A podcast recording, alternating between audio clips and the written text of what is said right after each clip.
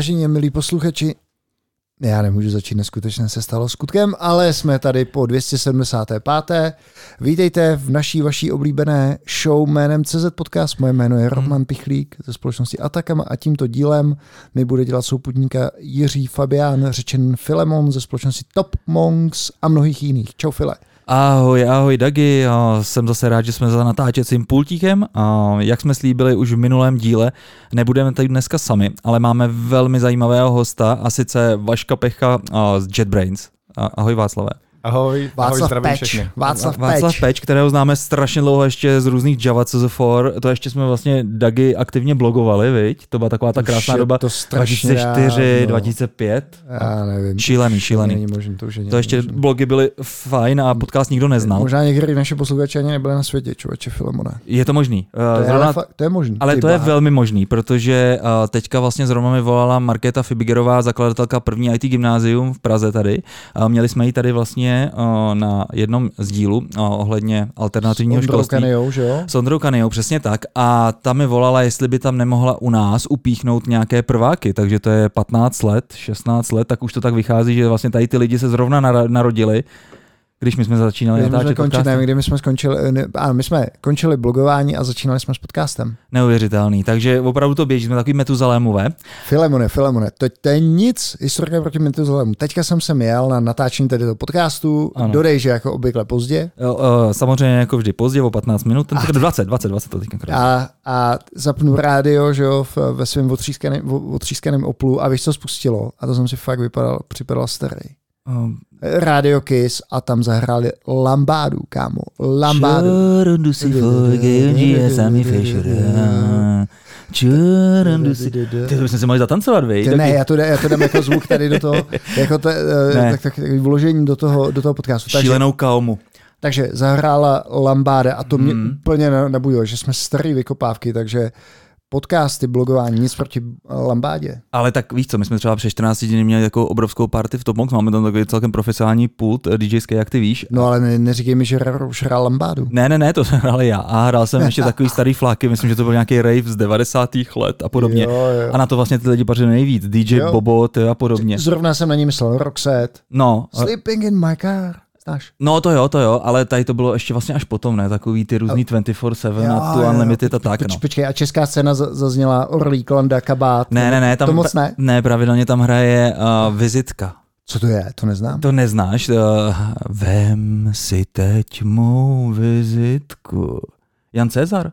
To jsem v životě Ne. neslyšel. tak to si najdi na YouTube určitě. Uh, Míša a Míša David byl? Uh, tenhle toho nemám moc rád, takže toho ten, ten, ten, tam, ten, ten se tam nepropašoval. Tak. Um, Musíme udělat, uh, Musíme promo udělat promo. našim uh, Tak. investorům, chlebodárcům, štědrým Je jich strašně moc teďka, takže samozřejmě musíme pozdravit Luli, Nguyen, Fabian ze společnosti Street Queens, která tento díl opět vlastně zrealizovala a po zařizovací str- stránce, protože přece jenom dostihnout Vaška je těžké, dostihnout tady Dagiho to je opravdu jak lapit dru- druhý dech a, a tak se to zase povedlo a máme krásný line, takže díky, díky samozřejmě Luli. Uh, naši chlebodárci teďka byli takový na patronu, dejme tomu, uh, neaktivní, respektive furt sypou, ale nejsou noví, ani nejsou vlastně odpadnuvší. Kachle se Takže- nekutálí. No, takže se kutálí spíš tak jako konstantně, uh, takže je to dobrý. A, takže vás zdravíme samozřejmě, můžete nám tam psát na té krásné platformě, nic jste nám nenapsali, takže nic tady číst nebudeme. Ale co bychom tady rádi chtěli udělat, uh, a uděláme to rádi, napsal nám Martin Humpolec, uh, který se pohybuje uh, v, ve sféře Salesforce, uh, je to Salesforce konzultant, možná má už nějaký tituly. Uh, takže Martine, promiň, když tady, když tady nezmíním a ty si na tom zakládáš. Uh, už to tady vidím. MVP. Tak, no, takže to je Martin. A ten tu pořádá krásnou konferenci Czech Dreaming, která se bude zaměřovat na Salesforce právě a hlavně pro technologii. A co tady on tady píše, celé to bude, uh, jo, uh, žádné obchodní povídačky, koná se to 27.5. v Praze, je osobně a pozor, je placena. A proto, abyste ušetřili, můžete použít surprise surprise, krásný kód CZ Podcast, který vám přinese 20% slevu na stupné. Proč si myslím, že to je celkem dobrá investice uh, jít na takovou konferenci? Protože v životě jsem vlastně nejvíc peněz vydělal jako konzultant různých legacy systémů a specifických systémů a technologií Protože klasický programování je trošku komodita. Takže uh, pokud uh, vás to táhne tímhle směrem, uh, chcete dělat různý takový ty vlastně jako dodělávky do systému a tak, tak se můžete naučit Apex, což je ten programovací jazyk, který je velmi velmi podobný Java, takový ořezaný. A můžete vydělat nějaký kachle navíc. A ještě bych a pak tomu... nám je poslat. Samozřejmě. A pak bych ještě k tomu dodal, že Martina Humpolce si určitě pozveme do CZ podcastu, aby nám řekl, jak vlastně chutná takovýhle konzultantský chlebíček na Salesforceu. A pak tu máme další konferenci a to je naše oblíbené WebExpo. Ne, neříkej to. Neříkej to. A já jsem Ne, to musel říkej říct, protože jsem Ne, viděl, že to. Dag je trošku hater. Tak, uh, WebExpo se tentokrát stane 10. až 12. června, Ne, takže... počkej, to je osobní. To je osobní, Filemone. Tak, jsem ne, já mám WebExpo, já mám WebExpo nevzali tam, můj, nevzali tam moji prezentaci. Jím, že Dagi, ta tvoje desetkrát převařená ne, to je prezentace. úplně nový. To je Jo, úplně a, nový. a, a, tak řek- řekni, řekni mi teda ten abstrakt.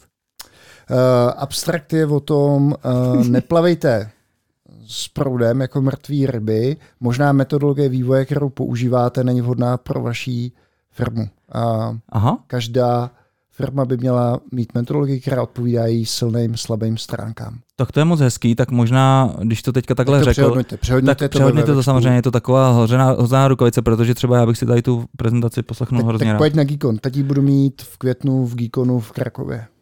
Jo. Ale možná, možná další, další A v Krakově se ještě nebojuje? Tam je to ještě dobrý. Uh, no Putinovi v tanky tam ještě nejsou. Jo, jo, jo, Ale uh, zdraví nás taky Karol Dietrich z Freela Mhm, um, a bude mít Karola. teďka na začátku května bude konference na téma projektový management. Bohužel teďka ne, nesloužím linkem, který přibalíme k popisku.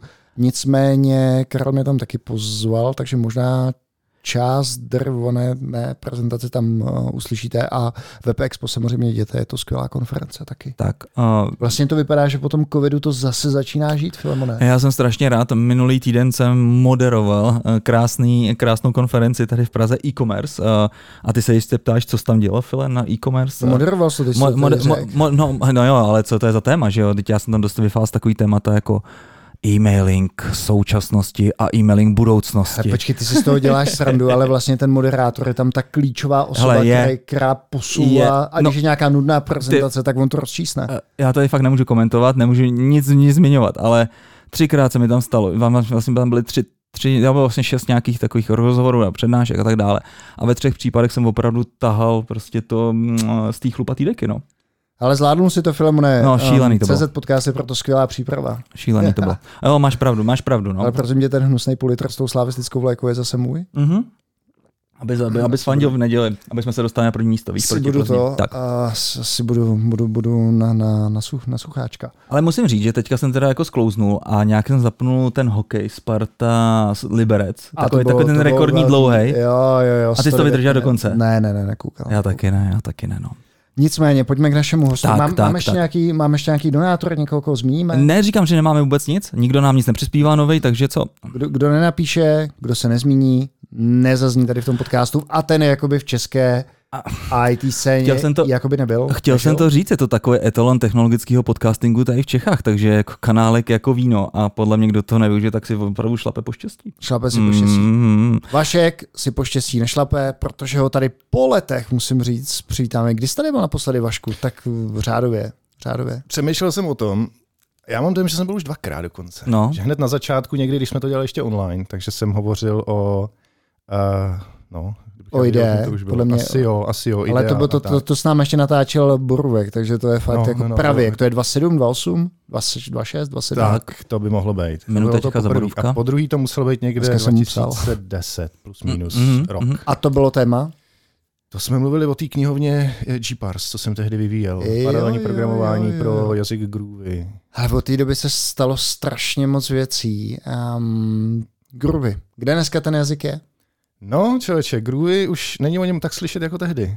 Tehdy to byl velmi populární nadějný jazyk. Kopírka ruby. Fi- Filemone, Filemone. Filem, Filemone, zapal svíčku, další technologii, která vlastně nepřežila To už tady, tady ten to už tady těch svíček bude plný stůl, to. Takže není Groovy- pravda, že nepřežila. Ještě se dál se vyvíjí, ale už to nemá ten drive jako tehdy. Tehdy zatím Hmm. stála firma, financovala vývoj. Dneska zatím to, to je v podstatě banda dobrovolníků. A, Mhm. a Grails? Grails o těch jsem dlouho neslyšel, nechtěl bych jako mystifikovat. Jo? Takže asi Aha. to žije, existuje, ale zase už to není ta, ta Tak- vlna velká, A, co a, jak, to byla a, tehdy. a jak dopadly ty, ty paralelní algoritmy, GPARS a další věci, Tak, no já jsem to- transaction memory? o Já jsem to někdy kolem toho roku 2014 opustil, protože jsem na to neměl čas a z, je to, jak to bylo. Nikdo na to té době nešák, ale pořád to bandlujou k té distribuci, pokaždý, když udělají novou distribuci, tak to k tomu přibalí a, Hmm. a, a je to tam. Takže to furt funguje. No. A já to vlastně používám Groovy a i to GParse na výuku na Matfizu. Tam mám takový předmět jako moderní programovací jazyky a právě na Groovy ilustruju spoustu věcí, protože ten Groovy jako jazyk je velmi chytře navržený. Spousta věcí, třeba i funkcionální programování se v tom dá uh, ilustrovat, paralelní programování, jako, jo, hezký věci se v tom scripting, dynamický programování. Na to je to furt výborný jazyk, ale v praxi už se asi zas tak moc nepoužívá. No, jako nejčastější použití asi Gradle scripty, tam je Groovy asi zatím, tak jsem ho v poslední době viděl nejčastěji použitej. Je pravda, že Gradle asi docela vyštípal Maven z té pozice té buildovací. To je pravda, no, jedničky. Gradle je hodně, hodně populární. A mimochodem vás jako JetBrains to asi moc eh, mrzet nemusí, jak máte Kotlin, že jo? No a Gradle můžeš konfigurovat i Kotlinem, nejenom Groovy. Tak, takže jo. To by mě docela zajímalo. Filmové provedení, co si chtěl dodat? No já jsem chtěl jenom dodat to, že vlastně mě Kotlin absolutně míjí, ale co vím, tak vlastně ty Všichni, vidagy, vy všichni ty vlastně hledáte strašně kotlinářů. Všichni hledají, protože to je vlastně diferenciátor. Dneska javisti Javu nechtějí dělat. Často přijdou a říkají, děláte Kotlin? Ne, tak, se, tak vůbec se s váma bavit nebudou. Chtějí se to naučit, ten skok Mhm. tam není tak velký, ale já jsem se tě chtěl zeptat, vlastně, jak se vám povedlo prodat tu technologii Google, protože to si myslím, že bylo to, co to všechno jako z akce, nebo to je možná, to je moje Mhm. mm-hmm. domněnka, to klidně mm, rozporuj. Mm-hmm. No, on ten, ta spolupráce s Googlem byla dlouhodobá. V první řadě to bylo Android Studio, to byl takový první úspěch mm. pro JetBrains s, s Googlem. Že? Oni to první Android Studio bylo na platformě Eclipse a uh, podařilo se nám přesvědčit, že IntelliJ platforma je lepší než, uh, lepší než Eclipse platforma. Takže to, bylo, to byl takový první úspěch s nima. No a Kotlin byl druhý krok. No, já nevím, jestli rok nebo dva potom. Ale a ten Kotlin, ještě to mě docela zajímá, jestli by si mohl říct, jaká byla ta historie v JetBrains, s tím přišel jeden člověk, nebo jak to vzniklo? No hele, neber mě za slovo, protože u toho jsem přesně nebyl, ale JetBrains, eh, JetBrains je ta, ta ohromná výhoda, že tam je dost velká svoboda v tom, co vlastně člověk jako může dělat. Jo, tam máme eh, mimo jiné, jedna z, výhod je, že když má člověk nějaký nápad, může mu věnovat eh, jeden den v týdnu. Neděli. Neděli, no, Jsem tím malem poprskal mikrofon. neděli jsou meetingy, takže to nejde. Eh, No a, jako a během z těchto projektů občas vypadne něco, něco užitečného. No. Pak se k tomu nabalí další lidi, kteří to taky zaujme a postupně ta sněhová koule roste a časem to třeba zaujme i jako vedení a udělá z toho oficiální projekt. A takhle Kotlin vzniknul. Hm. Můžete kluci tady říct nějaký hlavní aspekty toho jazyka? Já myslím, že už jsme ho tady měli, ne? Fakt jo, Neměli. tak mi to jenom tak, připomeňte. tak, tak, to jo. jenom připomeň, Vašku. Já už, já už to nevokomentuju. Jo.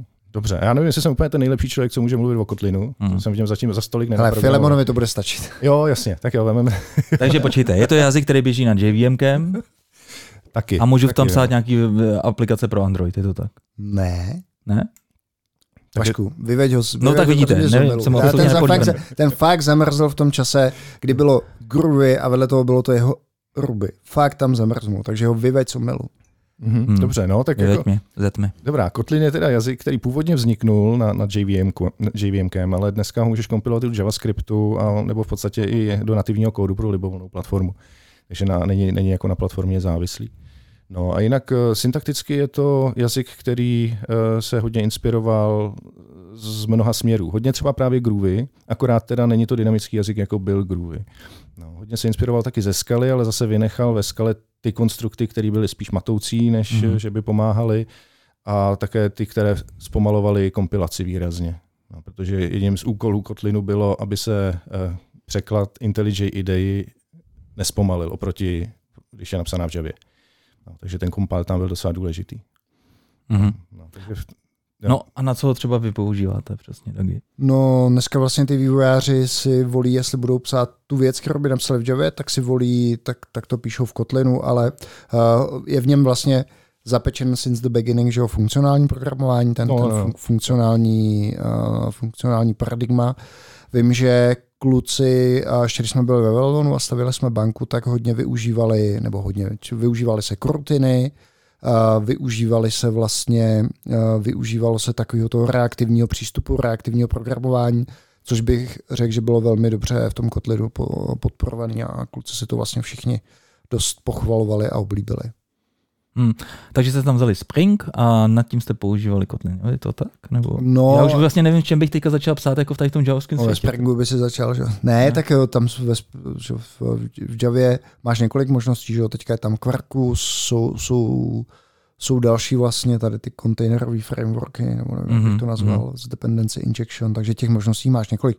Nicméně Kotlin hlavně obrovsky acceleroval podle mě tím, že Google ho vlastně dal jako jazyk pro psaní Android aplikací Přesně tak, a jako. potom se vlastně rozjela, um, nabalila se na to celá, celý ten ekosystém vlastně těch backend. Dneska mm. se v mhm. tom píše prakticky backend. No. Jo a na tom Androidu tam se přece psal v tom Delviku, ne šíleným, takže... Ne, Delvik to bylo akorát jako pajcnutá JVMK. No, no, no, no, no, a tady to běží jakoby nad tím, nebo jak se to pak, jako, jak to tam funguje na tom Androidu? To se nevíte. To normálně se to skompiluje do, do, do, do bytecodu jako pro Java, akorát tenkrát se tomu říkal Dalvik, bytecode, jo, nevím co. Jo, jo. Já okay. vlastně ani nevím, jestli Vašku nepamatuješ si, jak dopadl ten soudní spor mezi Sanem a slash Oráklem a Googlem hmm. kolem tady toho, kolem, nevím. kolem Javy. No.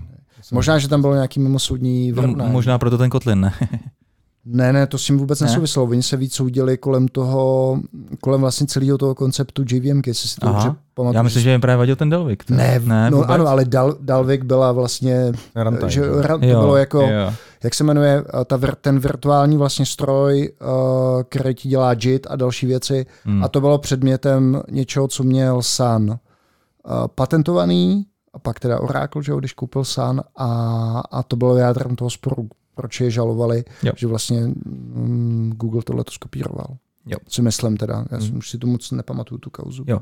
Nicméně dneska tu nejsme jenom kvůli, kvůli kotlinu. Já jsem chtěl zaspomínat prostě na ty věci. Krásně jsem vzpomínal a mě si, mě si teda hodně tady jste Vátlem zase, zase teďka něco ozřejmili, takže děkuji. Jako nostalgie je krásná, no. Jo, ale ta kotlin, kotlin teďka novinka. Je, no není to, no, ale je to in, jako ty lidi to chtějí dělat, nech, no, nechtějí dělat smrdlavou Joe. Jasně, no já, já taky ne. Ježíš, já tady vždycky něco řeknu a pak mám prostě ve sleku v, v Atakem mě 156 zpráv.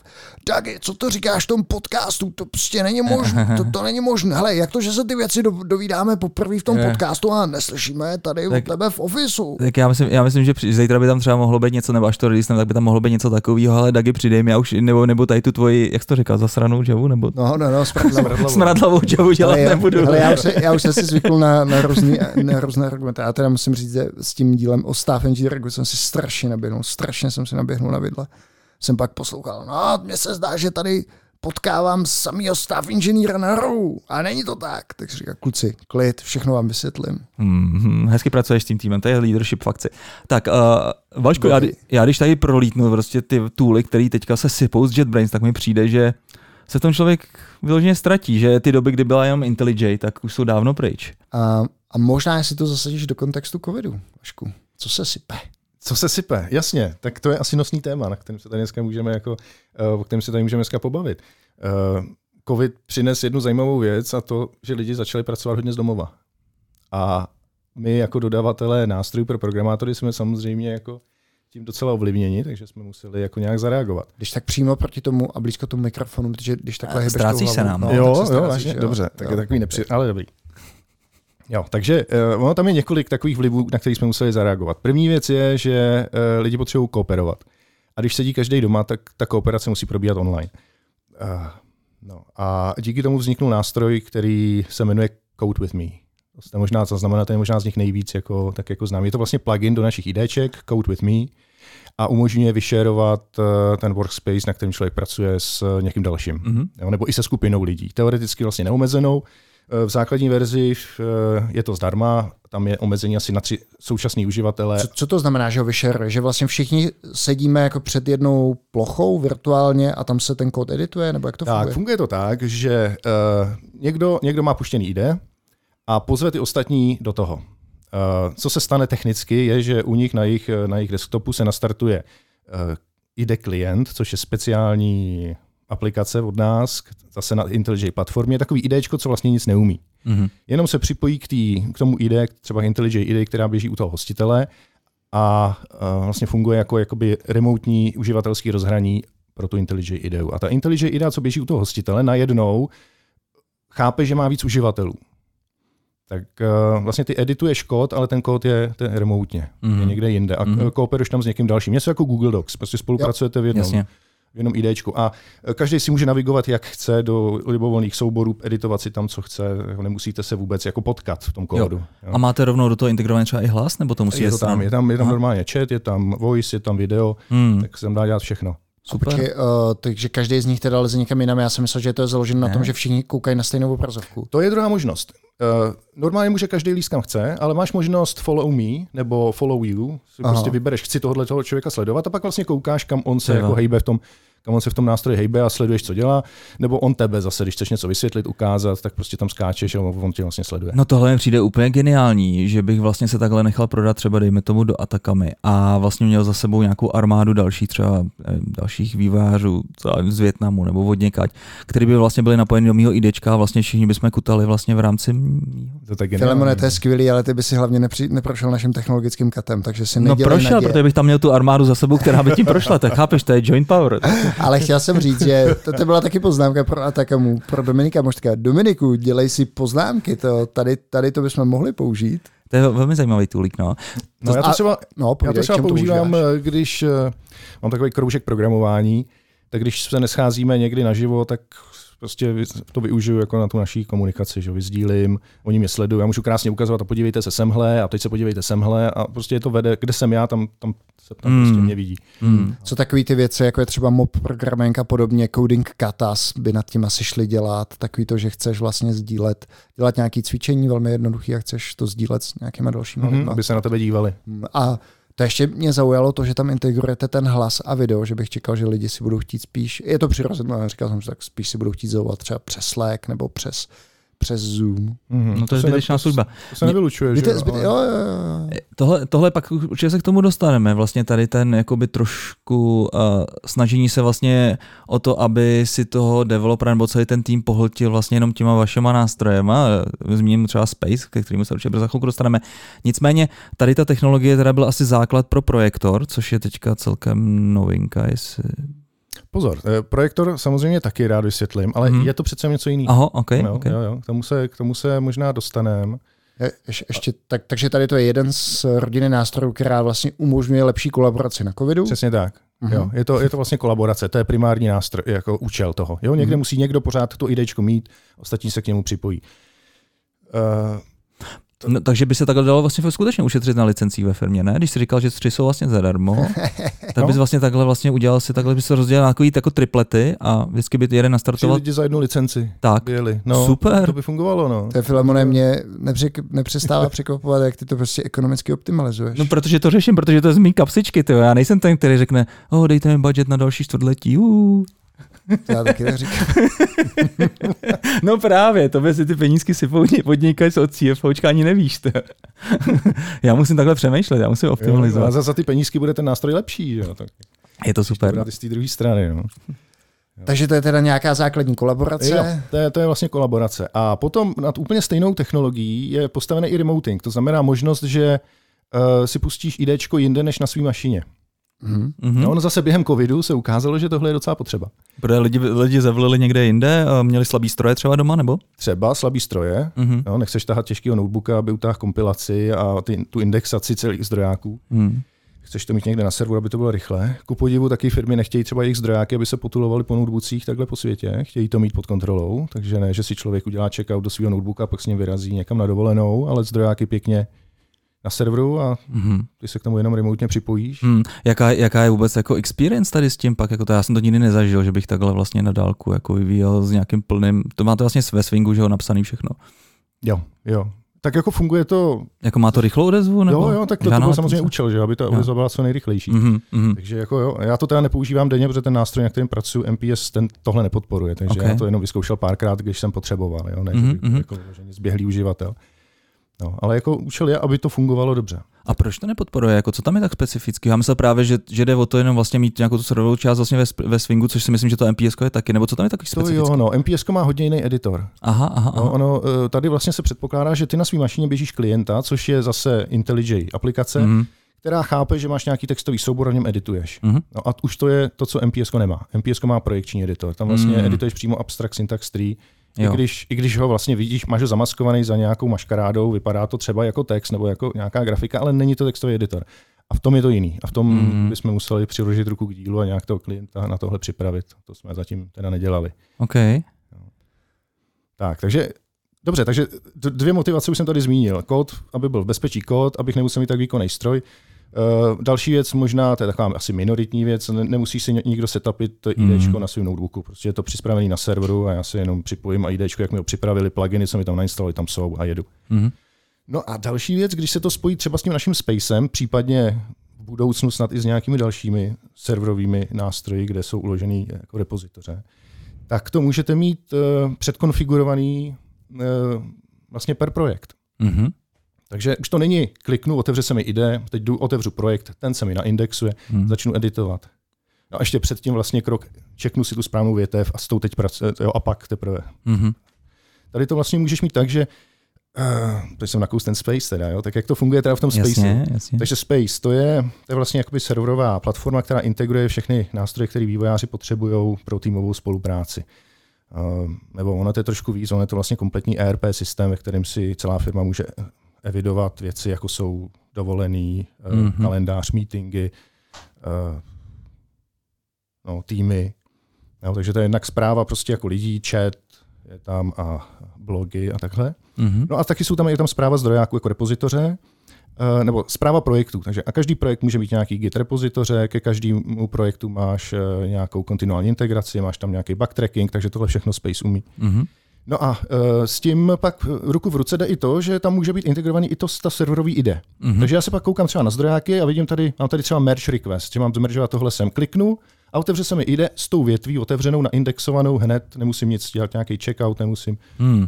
čekat, až se to naindexuje. Takže přes telefon si to fixnu a No přes telefon ne, protože ten klient je Javová aplikace, okay. musí, být, musí zatím běžet na nějakém to, eh, na něčem, co, eh, co běhá Javu a má klávesnici. Mm-hmm. Takže to je ten třetí nástroj Space? Ještě něco a ten je obrovitánský, možná u toho bychom se ještě chvilku mohli, mohli zastavit. No, no, no. Tam právě ještě úplně nevyčerpal všechny ty možnosti. Toho, hmm. vlastně, uh, tohle, tomuhle, tomuhle nástroj, co teď tady popisuju, ten remote, tomu se říká gateway. Aha. A v podstatě jde o to, že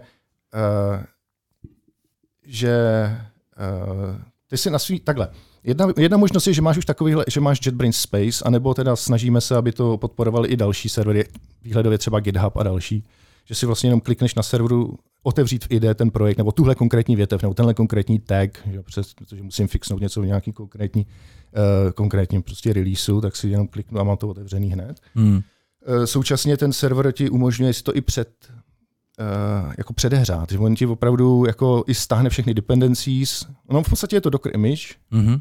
Eh, a k němu ještě nějaký skript, který se má pustit v nějaký, nějaký, nějaký správný moment v noci nebo, nebo třeba po každém komitu mm-hmm. se pustí skript, který stáhne dependencies, otevře ideu, ta si všechno naindexuje a tenhle snapshot tam nechá a já si pak otevřu jenom ten snapshot a nečekám už na nic, všechno je připravený. Jo. Takže přepínání mezi větvema velmi rychlý. To je docela zajímavé, jak tady to vlastně pak budou brát developři, kteří mám takovou zkušenost, že si většinou jako hodně customizují ty svoje, ty svoje idečka, tady vlastně mají přes připravit něco.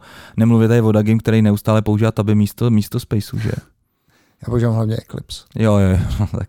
S tímhle se počítá. Ty si vlastně můžeš, ta konfigurace je rozdělená na serverovou a klientskou, takže tu svoji klientskou aplikaci ty si můžeš nakonfigurovat po svým. Jasně, takže tam mám třeba vlastně... jako IMEXové zkratky a všechno. Jo, svůj Aha. vlastní key mapping. Dokonce i v tom Code with Me, když spolupracuješ, mm-hmm. někdo má Darkulu a to mě vždycky strašně štve, já mám rád prostě bílý. Ty bílý, veď? A to můžu mít. Mm-hmm. To můžu mít. On, on má Darkulu, ale já si ve svém klientu nastavím a já chci mít ale světlý pozadí. Já taky vždycky světlý. On jede, on jede v Darkule, já to vidím bíle. Mm-hmm. Jo? Mm-hmm. Černé a bílé. A to samý v tom remote development. Ty máš vlastně toho lokálního klienta, který má vlastní sadu, plug, sadu pluginů, mm-hmm. vlastní sadu konfigurací, to, co dává smysl na té klientské straně, velikost fontu, mm-hmm. barva, nějaký ty témata a takový.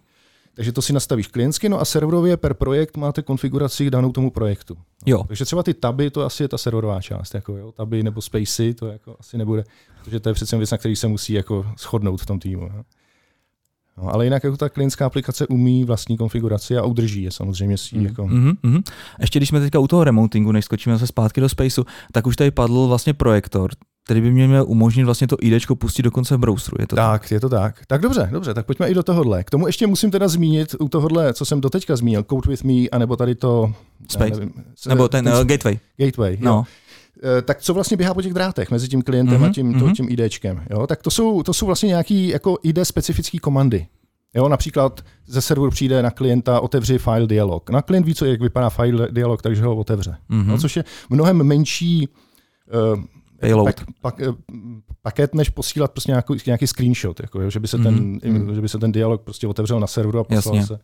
Nějaký VNCčko. No, zpátky zase Excel. pak běží třeba uživatel zmáčkne Alt Enter, že, že chce intention menu, tak požadavek dej mi intention menu tady pro tu pozici kurzoru. No, tak zase mm-hmm. přijde zpátky jako vylistovaný, co má být v tom, uh, co má být v tom uh, intention menu nebo code completion menu nebo tak. No a uh, ta technologie, kterou si zmínil, projektor, to je uh, technologie, kterou jsme původně vyvinuli, a mysleli jsme, že, jako, jo, že ji jako použijeme, ale v tuhle chvíli je spíš, eh, spíš možná zvažujeme, nebo takhle, pořád ji využíváme, ale ona je méně efektivní na ten přenos dat, mm-hmm. protože uh, ona přenáší, ona vlastně se zaháčkuje do swingu, uh, na tý, takže na, na serveru běží zase IntelliJ IDEA, a protože je to swingová aplikace, Swing komunikuje potom ty, jo, ty eventy nebo uh, ty requesty na nějaký repaint, běží dolů do nějakého AVT frameworku, který to renderuje a tam se zaháčkuje ten projektor, tyhle eventy od, odchytává, balíčkuje a posílá na klienta. A ten klient může být vlastně klidně i browser nebo zase nějaká desktopová aplikace. A ten to zobrazuje. Ten vlastně dostává všechny eventy, který dostává Swing, aby to namaloval na tom serveru, no tak to můžu namalovat i na tom klientu. Mm-hmm. Takže to namaluju, přesně prostě tady tlačítko, tady tohle. Uživatel někde klikne, no tak zase ten, tu swingovou eventu posílám zpátky na server, aby se tam vyhodnotila, zase se mi zpátky. Mm. Takže je to na nižší úrovni. Pořád Jasně. je to efektivnější než remote desktop. Pořád neposílám pixely, mm-hmm. ale posílám prostě eventy, to, co to jsou prostě potřebuje vědět swing, takže o level vejš. Ale pořád je to zase mnohem víc, než když mám k dispozici vlastně už tu abstrakci celého IDE.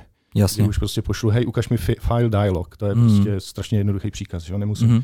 Posílám toho mnohem méně, než... Mě teda zaujalo Swing. Já jsem si říkal, že ta, že ta technologie je vůbec ještě živá. Nevnímáte tohle jako velký nebezpečí, že to prostě, um, teď jsem chtěl říct Sun, ale Oracle přestane podporovat, vyvíjet.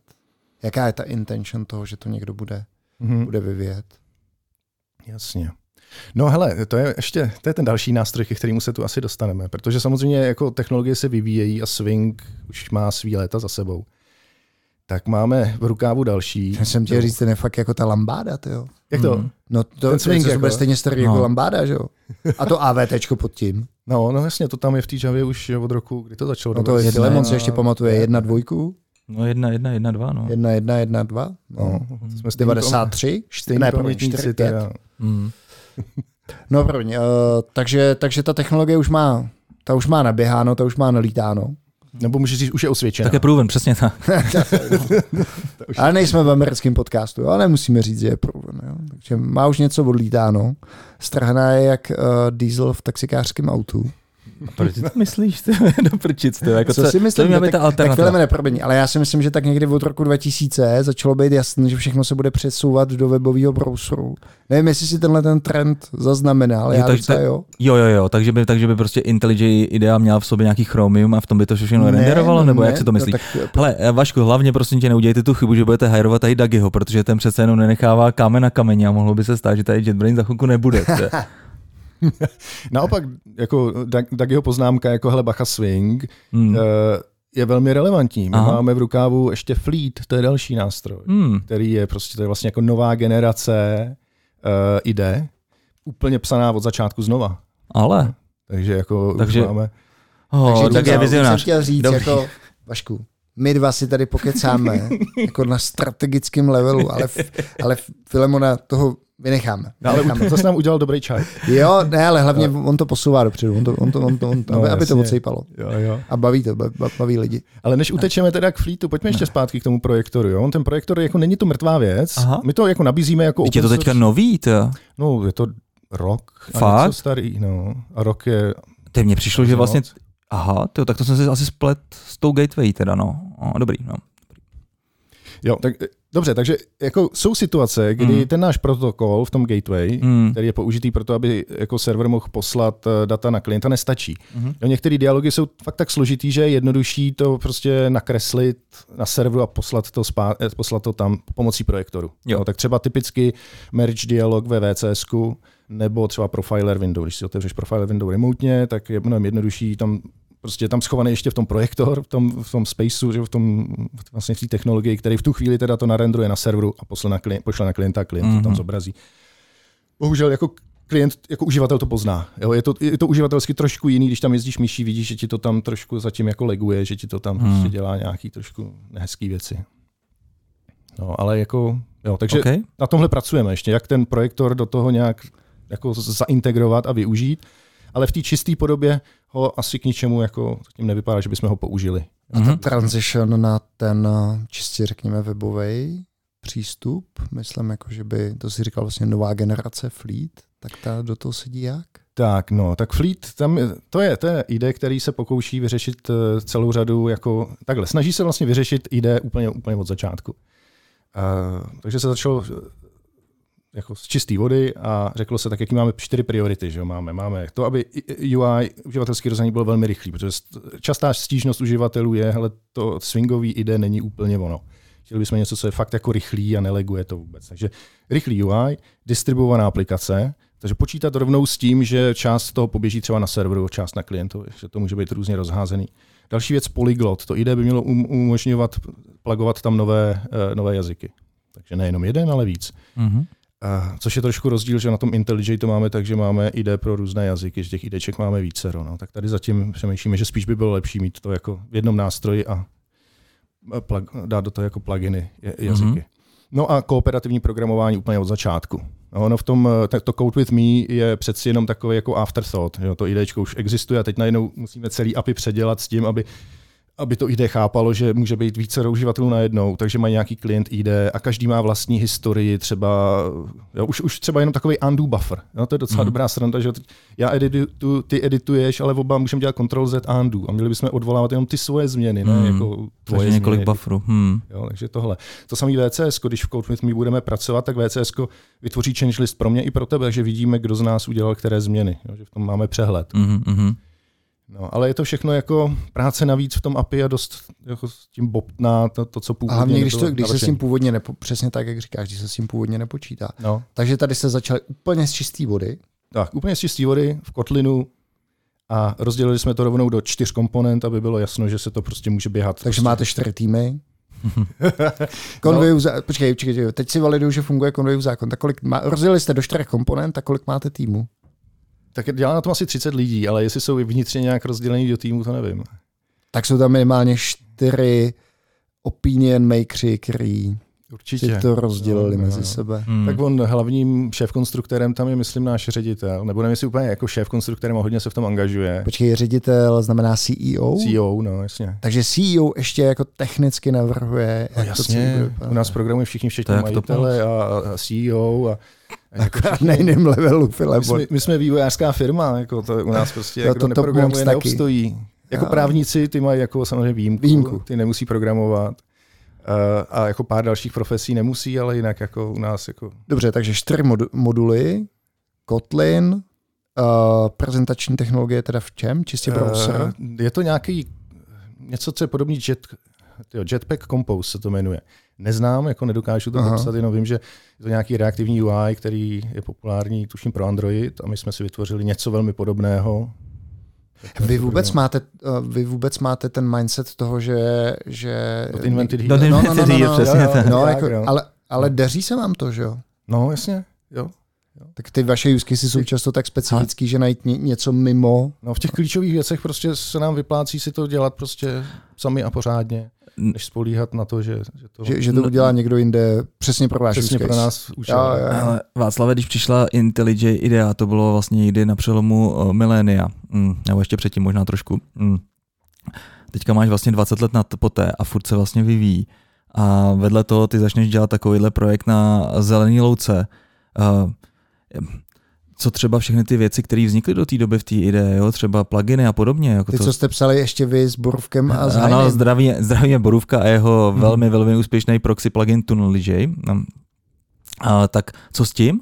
Jako, to je netriviálně vlastně kódu a zajímavých věcí, které prostě ty lidi jsou na ně zvyklí. Jo. A vy Mhm. vlastně teďka začnete dělat nový nový Mhm. browser. Mhm. Jako třeba, jak, jak tam je třeba, vy jste ty dva strategové tady, jo, a jaký tam je vlastně nějaký třeba naplánovaný release takovýhle věci, kdy to půjde jako lidem, a aby to bylo nějaký plnohodnotný ide a podobně. To je jako třeba dva, tři roky? To ještě bude trvat, no. jsme, Mm. jsme na začátku. Máme nějaký, nějaký prototyp, snad i, ně, i na pozvánku už to lidi můžou i testovat. Mhm, mhm.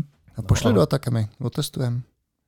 Dobře, já se, při, já se přihlá, jako, přimluvím za vás. Ne, nevím, podle jakého klíče se vybírají, ale Eh, Ještě k tomu, k tomu, na co jsi se ptal, Filmone, tak je, uh, to je vlastně klíčová otázka, že ty vlastně tady rozjíždíš novou rodinu produktů, že jo, která bude úplně fundamentálně odlišná od toho, co máš. Že jo? Teďka máš obrovskou masu lidí a firm, které používají to, co předtím máš a vlastně udělat to rozhodnutí, jak to uděláš, jestli je budeš chtít převést na to nový s tím, že budeš držet zpětnou kompatibilitu. Je skvělý článek, který napsal uh, strašně dávno Joel z Polsky a jmenuje se nikdy, myslím, že to bylo něco jako nikdy nezabíjejte předchozí verzi softwaru a popisoval tam, jestli si pamatujete, taky někdy z, eh, z přelomu milénia, když se Netscape rozhodl vlastně dělat nový navigátor a vlastně úplně se vykašlali na tu předchozí generaci. Hmm. Takže všichni zákazníci jim, jim zčerpnovali. Core teďka vlastně JetBrains se krásně rozjel, rozjel ten subscription business, že vlastně jo, jako, jo, jo. tomu se musí točit hrozný peníze. Takže vlastně ideální strategie je pořád jako držet tady tu klasickou rodinu těch produktů, pořád do ní vlastně investovat a vedle toho mít to nový. Mhm. Mm-hmm. 37 Signals, že jo, to taky dělají. Ale možná, že se těch 2000 lidí, kteří u vás teďka pracují, už začíná trošku nudit, že jo? Chtějí nějakou změnu. No, hele, eh, je zajímavý, asi před 6 lety jsme měli takovou diskuzi neformální interně, že jako co s těma idečkama dál. Právě. Jo, jako hele, tak jako všechno tam je, všechno Mhm. mm-hmm. to dělá, dobře, přidáme podporu tohle frameworku a tamhle toho jazyka, ale něco fundamentálního, co s tím? No a teď teda kooperativní programování je jedna taková věc, remotní programování je druhá taková Mhm. věc. Jo? Mhm, Takže mhm. tím se ty IDčka vlastně fundamentálně skokově posunou o dost dál. No a ten další krok, o kterém přemýšlíme, je právě Fleet, který přichází z, vlastně od začátku je navržený tak, aby podporoval ty věci, které teď se považují jako za chtěné u těch IDček. A já A- jsem, Pro mě ještě to, No. ta, ta, to, ta změna toho paradigmatu, že, jo, že se to všechno bude posouvat na ten server a ty budeš mít vlastně jenom nějakého tenkého klienta. To je, to je strašně um, jako silnej, silná mm. nebo velká změna pro Ono u toho flítu, ale těch věcí eh, jako spoustu. Já možná ještě, jo, než, až než to zapadne, Hmm. uh, on třeba jako jedním z našich velkých konkurentů v tuhle době, v téhle době je Microsoft jo, Visual Code se to jmenuje. Jo. Nějaký VS. Code, VS Code. Hodně VS lidí Code, to používá. Jo, Hodně lidí takový to strašně rychlej editor. Je super, no, já mám A. Fleet je ještě rychlejší. Ho. No, nebo možná podobně rychlá. Ona totiž funguje Fleet ve dvou módech. V tom módu Takhle, ještě možná ty, ty komponenty, jo, ze kterých se skládá. Uživatelský rozhraní, jasně, to je prostě nějaký ten interface, ve kterém uživatel komunikuje. To je redesignovaný, vypadá úplně jinak než v IntelliJ IDE. Jo, je, to, je to fakt jako jsme to přeskládali a možná si s tím ještě, ještě budou hrát, aby mm-hmm. to Mhm. vypadalo lépe. Uh, a potom je tam komponenta nějaký language server, což je komponenta, která rozumí tomu jazyku a je schopná právě ti říct completion menu, tady ukaž tohle, tohle, tohle, intention menu, tady nabídni tohle nebo tohle, hele, type system error tady. To dělá ten language server a ten je optional. Mhm. Takže pokud chceš rychlej, rychlej editor, který ti rychle otevře soubor a ty si v něm můžeš editovat, máš tam nějaký syntax coloring, tak uh, můžeš fungovat bez toho language serveru, který by normálně potřeboval indexy a spoustu práce navíc. Takže ty jenom otevřeš editor a on je strašně rychlý, máš tam a můžeš editovat. A když chceš ID, tak si jenom klikneš chci ID podporu nebo chci ten language editor připojit, no a pak teda si chvilku počkáš, než se ti vytvoří indexy, pokud už nejsou zase na tom serveru, tak jako když jsem Předpečený, jasně. No, předpečený, což Mhm. umí stejně jako ten gateway. Jo? To vlastně funguje úplně stejně na Spaceu, máš tu serverovou část Fleetu a tu klientskou si můžeš pustit u sebe. Mhm. No, takže a pak tam máš nějaký, nějaký ten, ten aplikační server, který to spojuje, a pak máš ještě file system daemon psaný v Rustu, který sedí teda u těch, u těch souborů a indexuje je a kompiluje je a tak ten jako, to, je, to je ta čtvrtá komponenta. A ty komponenty jsou designované tak, že můžou běžet všechny na jedné mašině, pak máš lokální IDE, anebo separovaně, pak můžeš mít vlastně remotní IDE. Hmm. Je je to vlastně jedno, takže můžeš mít IDE celý kompletně na své mašině, anebo ten server vlastně můžeš mít někde jinde.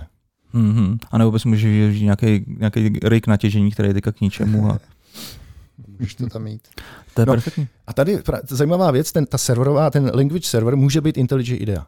Mhm. Takže tím vlastně nezahazujeme všechno to, jak se tady Hmm. bál, jako a co můj plugin, který jsem před lety vyvinul. Ne, já, Borůvek, Jo, aha. nechci brát nikomu kredit.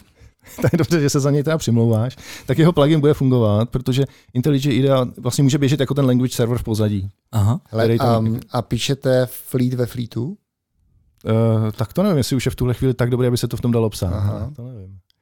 A ještě to, tam mě zaujalo to, um, nebo ne zaujalo to, ale chtěl jsem se ptat na ten Rust. Uh, píšete teda v Kotlinu a části, které je potřeba, aby byly high performing, tak se píšou v Rustu. No, jenom ten file system daemon, no, ten, co sedí u těch soubou, ten je v Rustu, údajně no, kvůli, kvůli no, výkonu. No. A takové ty věci, jako přesně indexování, to je něco tak mm, specifického, že nemůžete plácnu použít Elastic a další věci, tu si, si, si, si napsali, no. napsali jste si pro váš use case, takovouhle věc. No. Aha. A ta frontendová část, to, co ti dělá, jestli to teda dobře chápu, může ti dělat ten web, ten eh, web browser. Web browser ne, to neběží ne, v browseru, pořád je to aplikace. Pořád není. No, pořád, no, pořád je to asi pořád je to Javová aplikace psaná v Kotlinu. Nebo člověče, teď jsem úplně jistý.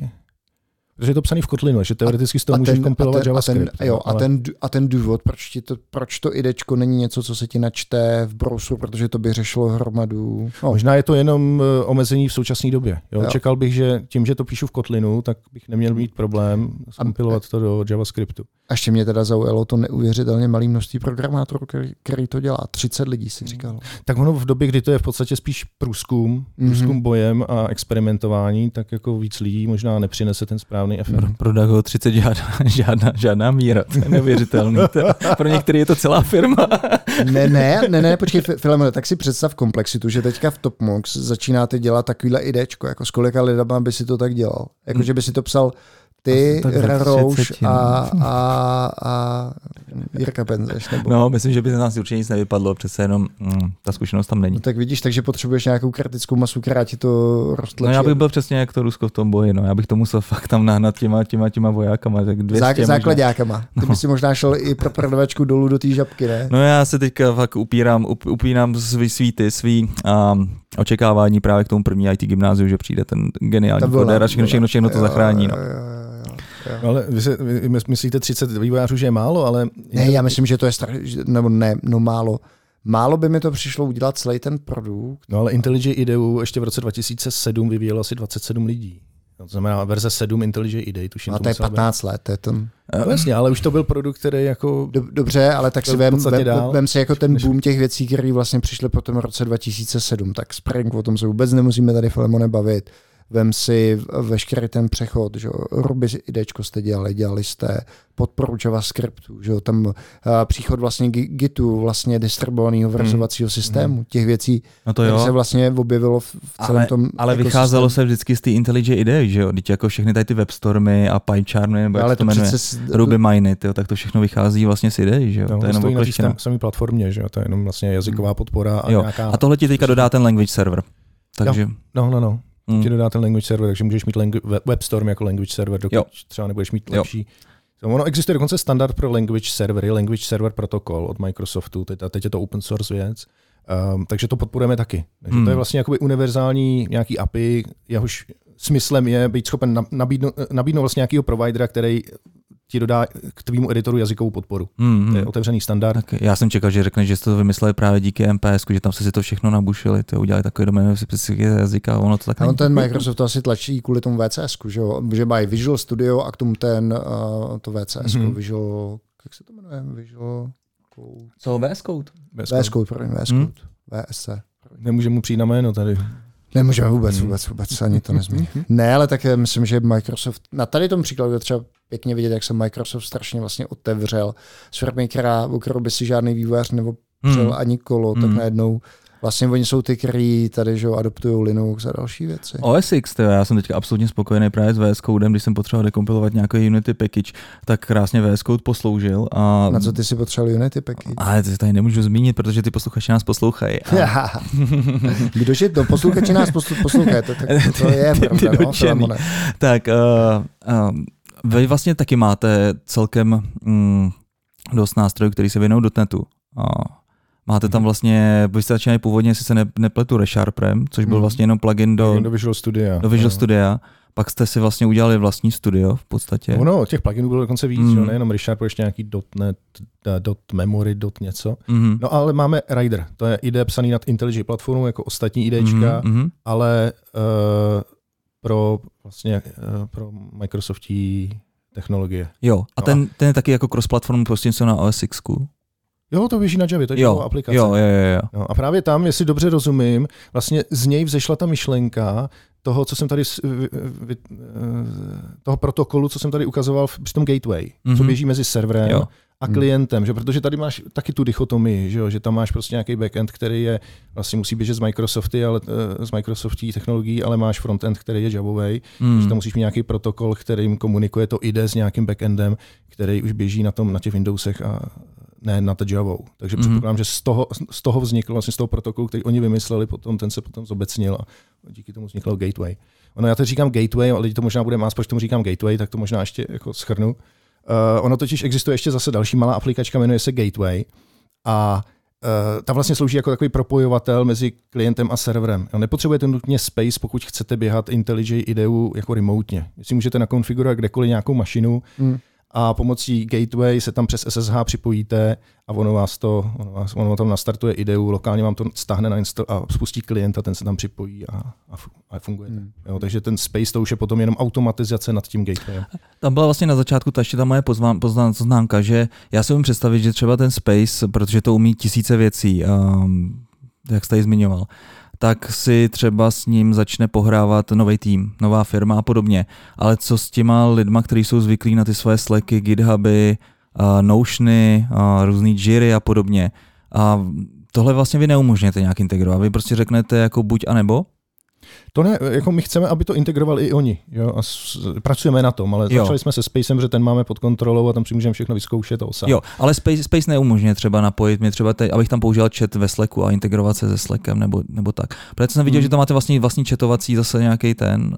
No, máme tam vlastně engine. četovací vlastně prostředek a ten myslím, že se Slackem nejde dohromady. mm, jako ten mm. kalendář se integruje s Google kalendářem, ta integrace tam je. Jo.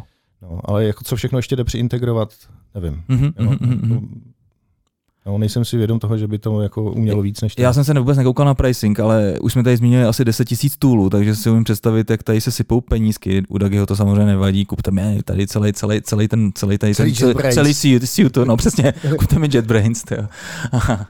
A jak se to pohybuje vůbec tady třeba předplatný? Ty, hele, to jsi mě zaskočil. Mm. Jako já jako vývojář se tomu Filemone, Já vím, normální, obloukem, takže normální ne- lidi, prosím tě, půjdou na stránky jetbrains.com, tam si otevřou pricing a tam si to přečtou. To tady asi nemusíme teďka.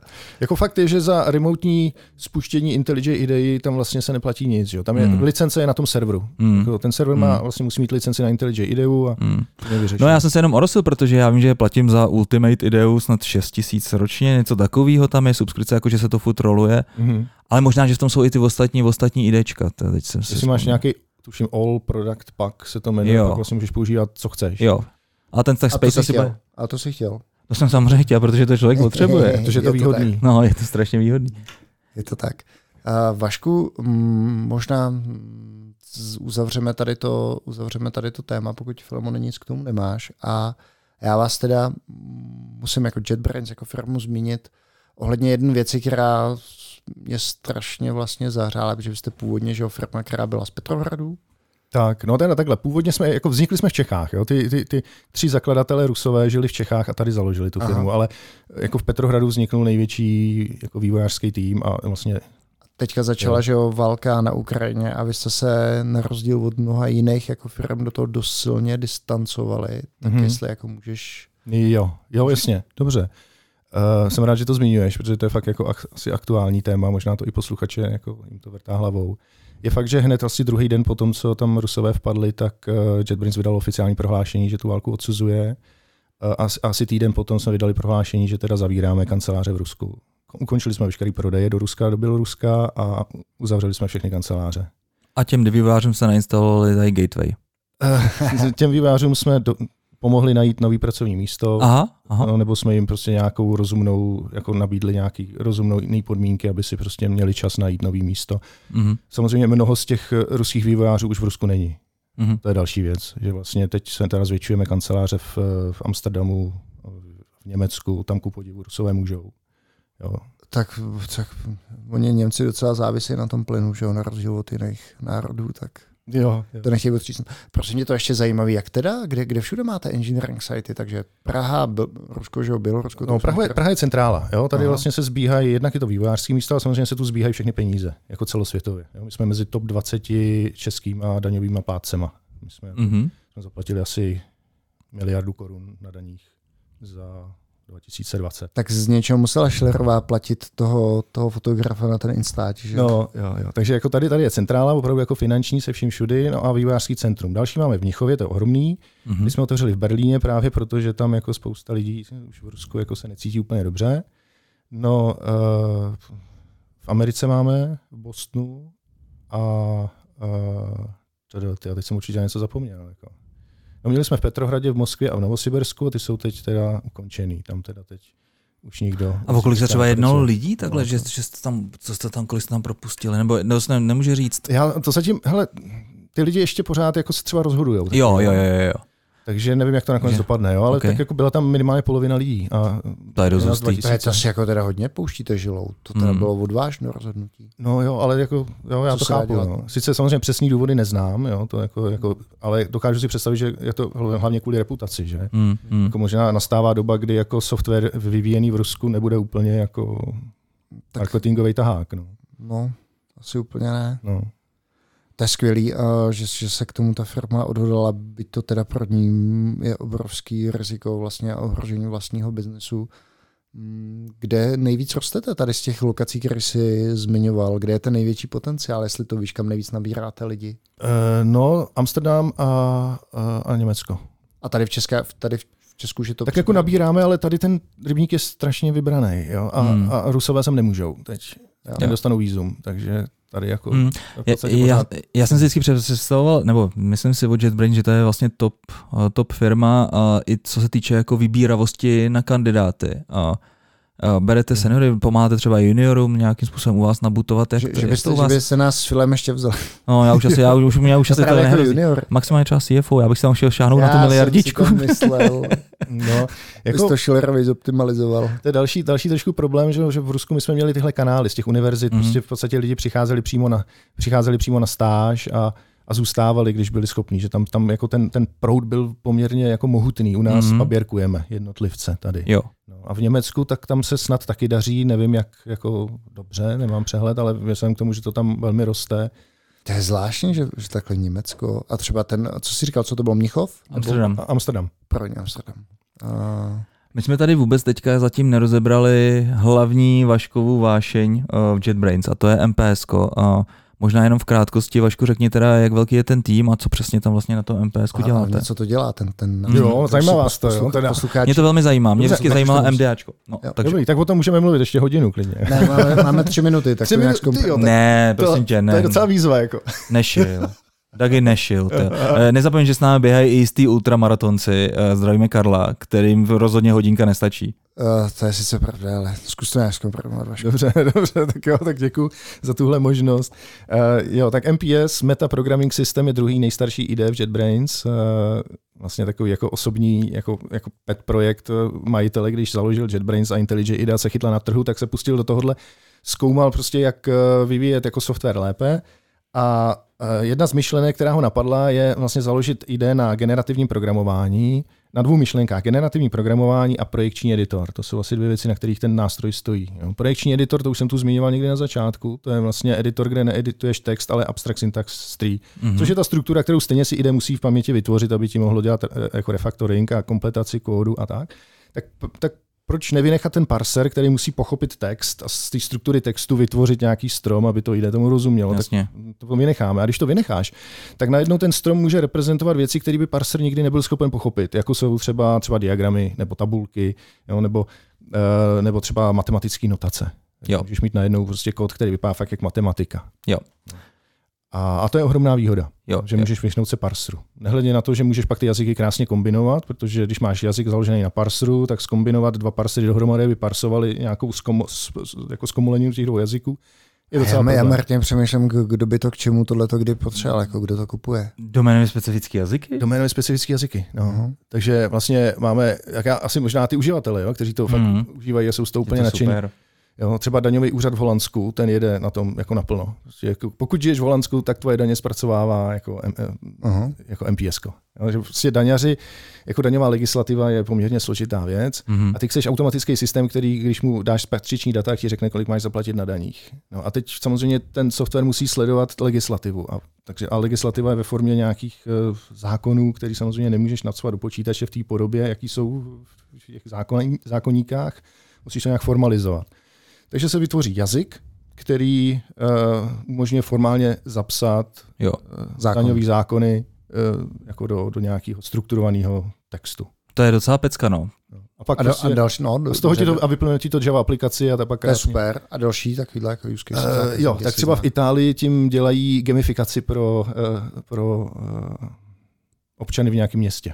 Jo, že prostě chtějí motivovat lidi jako občany města, aby třídili odpad, aby jezdili na kole tak jim na městském portálu prostě vyvěšují nějaké jako výzvy, nějaké odměny, že když na kole ujedeš tolik a tolik místo, místo autem, tak dostaneš nějakou odměnu. No. A, te, a ta pravidla, co za co, kolik bodů, za jaký ten, tak to zadávají ti lidi z toho městského úřadu. Hmm. Nemusíš, nemusíš mít programátora, který mu prostě to nahučíš, aby to v JavaScriptu nebo v Javě napsal, ale prostě máš na to jednoduchý udělátko, nějaký nástroj, kde si klikáš, kde si píšeš. Je to vlastně DSL dost, na dost vysoký úrovni, kde prostě tohle, tohle. To mi taky připomíná Makl třeba z toho zgudat. Že tam vlastně taky nepoužívali vlastně SQL, ale vlastně jazyk, který používali pak si samotní analytici, jako biznisáci. A bylo to pro ně srozumitelnější, tak vlastně něco asi podobného. Třeba ten Macworld by mohl být napsaný vlastně tady pomocí toho MPS, s tím, že by ti z toho vypadl právě ten parser a všechno, kompiler, že jo, do něčeho tak, No, generátor kódu v podstatě, generátor kódu. Javy nebo něco. No. Tak eh, na druhou stranu, když, eh, když, když si k tomu potom uděláš to AST, že jak jsem uh, Antlerem si to popíšeš, tak... No jasně, to víš, že jo. No ne, tak pro někoho je jednodušší, že jo, popsat tu gramatiku pomocí Antleru, nebo když děláš takový jazyk, jako je, jako je Makl, což je SQL-like, tak si hmm. myslím, že prostě je docela přímočarý tu cestu, že to popíšeš v Antleru a vlastně dostaneš. Jasně, pokud, pokud chceš jenom čist, čistě textovou notaci, tak pak samozřejmě existují nástroje, které jsou jako Antler, jak říkáš, prostě založené na gramatikách. To fungovat bude. Jo, ale pokud eh, potřebuješ eh, notace, které třeba nejsou vždycky jenom textové, chceš tam mít třeba nějakou tabulku. Třeba idečko k tomu chceš celý udělat, že jo? ne? to, to by byla celá dřina. Jo? Ale prostě, když chceš nějaký notace, které no. nejsou textové, nebo pokud chceš kombinovat jazyky, ono to třeba na tom daňovém úřadě mají celou řadu notací. Ono máš prostě notaci, kterou popisuješ daňový pravidla, ale pak máš jinou notaci, kterou zase popisuješ uh, jako třeba vlastnosti nebo požadované parametry těch, uh, jako to, co, to, co lidi musí vyplňovat. Stáhnout, já myslím. Což mi připomíná, že nemám ještě vyplněný daňový přiznání a rozhodně vím, že český berňák se ohledně DSLK ani MPSK ani neotřel. Ne, no. Ale inspirování těma holanděnama tak i v Německu, firma, která dělá daňový jako, účetní, mm. jako software pro účetnictví nebo a, a, a daně, tak vlastně začala používat podobný princip zase jako taky. No, takže mm-hmm. v tom mhm. daňovém biznisu je to nějak jako... Ale teď, já jsem teďka viděl, jako máš fintech, tak je vlastně um, podobná obnož kolem, uh, kolem legalu. A tam možná by byla nějaká příležitost právě, jak jsi zmiňoval ty zákony, vlastně lepší pochopení třeba smluv a a dalších věcí, to by možná mohl být, hmm. mohla být nějaká oblast. A ještě strašně zajímavou, strašně zajímavý užití má třeba Siemens, Tady to používá na modelování cash flow. Když eh, třeba systém formalizuje for, eh, kontrakty se subdodavateli. Uh-huh, Když třeba uh-huh. Siemens někde vyjednává, že dodají elektrárnu, že to jsou veliký kontrakty. A teď prostě klient má nějaké požadavky a třeba požadavky i na kvalitu a na záruky. Uh-huh. No a díky tomu, že oni mají pomocí DSL popsaný i subkontrakty se subdodavateli, tak oni jsou schopní formálně popsat ty požadavky toho klienta, který chce tu elektrárnu. A teď, teď vlastně si nechat vymodelovat cash flow, jako když teda přijmeme to, co klient chce a použijeme tyhle subdodavatele, kde máme takové takové garance, tak naše cash flow bude při takovýchhle platbách, takový ceně, bude naše cash flow tak, tak, tak, takhle. Jak prostě si můžou udělat prostě... A, ne, a nebo si nej, na, najmu jako CFO Filemona a mají to vyřešen. Jako experta, jo? jako experta. No tak to samozřejmě taky dobrý řešení. Možná dražší. tak. Uh, Vašku, kolik vás je v týmu? Uh, teď je nás 13. Jasně. A celý to vzniká tady v Praze? Uh, půlka toho v Praze a půlka teď je na cestě z Ruska. Uh-huh, uh-huh. A jaký je vlastně nějaký budoucnost tady toho idečka, kde to ještě víš, protože už to děláte strašně dlouho? Děláme to dlouho a no. má to čím dál tím víc uživatelů, takže uh-huh. to samozřejmě nemůžeme opustit, protože jako, jako uživatelé to používají, ale samozřejmě volají po webovém rozhraní, takže tudy směřujeme. A zase jsme zpátky uh-huh. k remotingu, to je další projekt, MPS, remoting, kde se zase snažíme vlastně dělat podobně jako Gateway, možnost editovat uh, někde, editovat v browseru, my teda vyloženě jdeme potom, že v browseru si můžeš editovat to svoje DSL mm-hmm. a někde na serveru potom máš ten zbytek toho mm. Jo.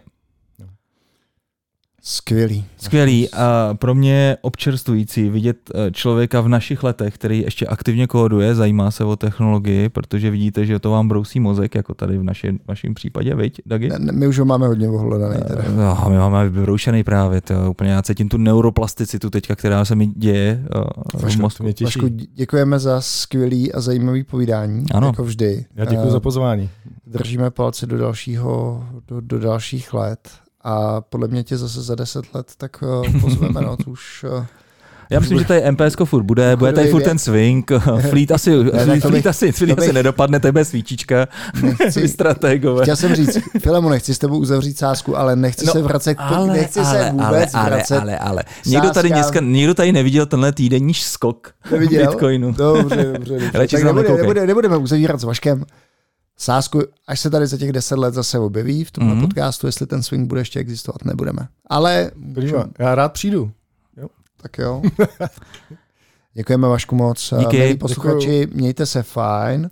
A další podcast Filemune bude... Za týden samozřejmě. A víš, o čem bude? A bude, ještě to na to chviličku, já se... Počkej, já to, já to vím, já, já to vím, o čem ten podcast bude. Tak já to nevím, tak mi to můžeš připomenout. Podle mě to bude DX, Developer Experience. DX. DD, tak sválně, na čtvrtek tam skoč, je tam DX. Aha, aha, aha, sedmýho, vidím to DX Topic, je to tak? No, jasně. A přivítáme tady Kubu Beneše z Product Boardu a Martina Patru z Pipedrive. No, takže bude full house. Těšíme se na, nebo vy se těšte na Developer Experience, hmm. téma, který rezonuje, teďka všichni to dělají a Dáme. mějte se fajn. Čau. Mějte se, ahoj.